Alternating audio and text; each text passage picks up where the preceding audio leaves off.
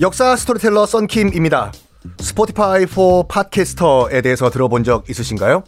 팟캐스트를 가장 쉽고 빠르게 만들 수 있는 플랫폼입니다. 여러분도 저처럼 팟캐스트를 만드실 수 있습니다. 어렵지 않아요. 설명드릴게요.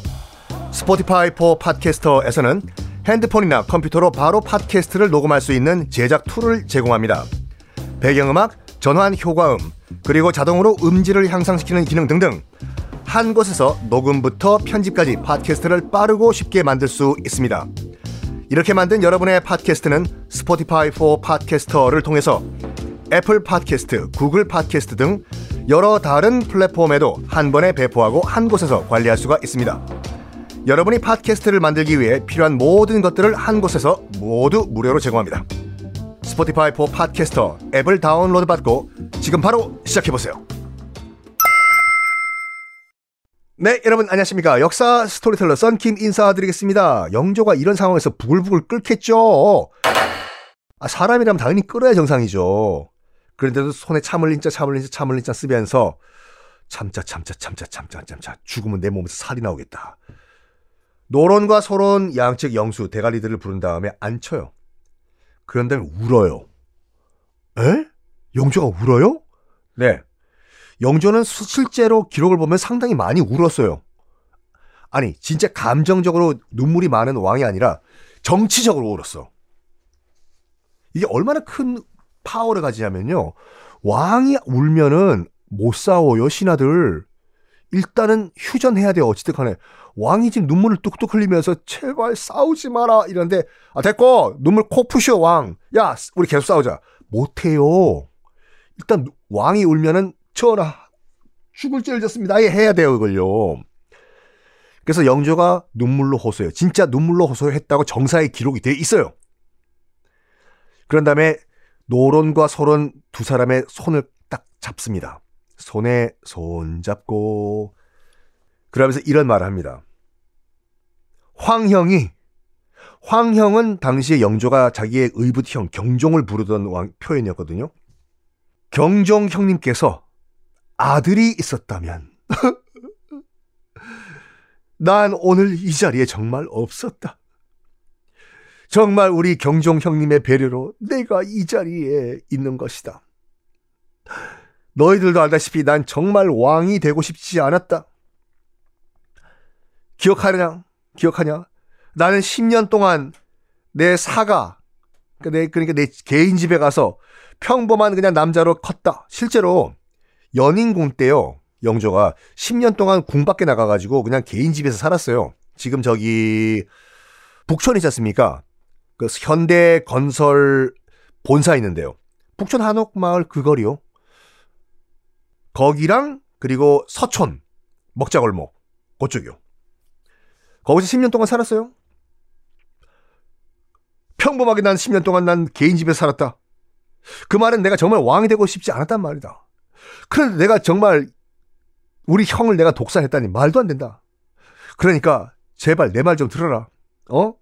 이 자리에서 손에 손 잡고 화해를 해라 해요. 딱 영화 범죄 도시에서 마동석이 했던 것처럼. 어, 눈물 얘기 나온 김에 영조가 정말 눈물의 정치를 많이 했어요. 눈물을 정치로 이용했던 게 뭐냐면, 아, 이용한 이유가 뭐냐면, 그러니까 감정에 그렇게 뭐 사람이 여린 사람이 아니었어요. 왜냐면 화를 낼 때는요, 격분할 때는 영조가 심지어 사관이, 그러니까 이거 역사 기록하는 왕 옆에서 이렇게 붓글씨 쓰는 사람이 기록을 못할 정도로 심한 욕을 했다고 나와요. 이 정도 욕은 사관이 기록했어요. 개새기 나가 삐져라 이 정도는 써요 기록으로 왕께서 누구에게 개새기라고 했다 이거요. 근데 영조는요 사관이 차마 이 말까지는 쓸 수가 없다 해서 그냥 왕께서 욕을 하셨다 이 정도로 그냥 쓸 정도로 욕쟁이였거든요. 영조가 그러면 음, 계란말이집 밥은 욕쟁이 할배집이니. 하여간 어 그리고 또 격분할 때는 진짜 심하게 욕을 했는데 특히 자기 엄마 욕 언급을 할 땐 무수리 최씨 언급할 때는 야 임마 이런 우리가 어 지켜야 될 게 뭐야 법규 이런 법규! 하면서 욕을 했다고 하지요. 자, 이렇게 왕이 어, 눈물로 일단 호소라면 일단 왕 앞에서는 전하 죽을 짓했습니다. 우리가 화해를 하겠습니다. 해도 나가면 또 서로 또 싸워요. 또 싸워. 여기에 또 왕이 또 하 영조가 이것들 내가 눈물로 호소를 했는데도 저거 또 싸우냐? 좋다. 그럼 이렇게 하자. 반반씩 나누자. 정권을. 똑같이. same same. 예를 들어 가지고 영의정을 노론에게 주면은 좌의정은 소론이 한다. 장관을 소론이 하면 차관은 노론이 한다. 이런 식으로 정말 눈물 나는 노력이에요, 진짜요. 자, 이런 가운데 일이 하나 터집니다. 뭐냐면 영조가 세자가 있었겠죠, 당연히요, 아들이요.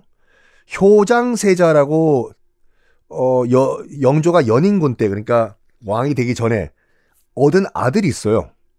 아들이. 비운의 세자라고 하거든요. 효장 세자가. 왜냐? 10살 때 죽습니다, 세자가. 갑자기 죽어요. 여기에 여러 가지 음모론들이 있는데 효장 세자가 왜 갑자기 죽었냐? 그리고 같은 때 효장 세자가 그 갑자기 죽었을 때 어 그 영조의 딸들 공주들이죠. 공주들이 갑자기 하혈 밑으로 피를 흘리고 막 쓰러지고 그런 일이 발생을 합니다. 여기에 뭐가 등장하냐면 소론의 독살설이 또 등장을 해요.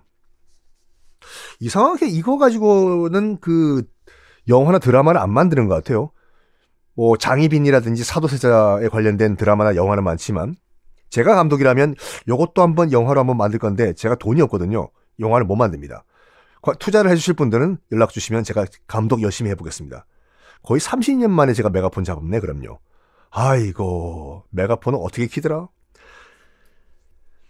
자, 연인군 시절 얻은 이 아들, 효장세자. 그런데 말입니다. 영조 4년 때, 그러니까 영조가 왕이 되고 얼마 안 돼서죠. 갑자기 죽습니다. 어, 영조가 직접 임종을 지켜요. 10살짜리 아들. 뭐, 아들이 있으신 분, 자식이 있으신 분은 아시겠지만, 10살짜리 애가 죽는데 아비, 아버지가, 부모가 이거 임종을 지킨다는 게 얼마나 가슴이 찢어, 찢어지겠습니까? 그때 10살짜리 아들의 유언이 이거였대요. 아바마마, 어, 끝까지 효를 다 못 지켜서 죄송합니다. 꼴까닥 이거요. 그랬더니 영조는 당연히 통곡을 하고 막 거의 실신 지경까지 갔겠죠.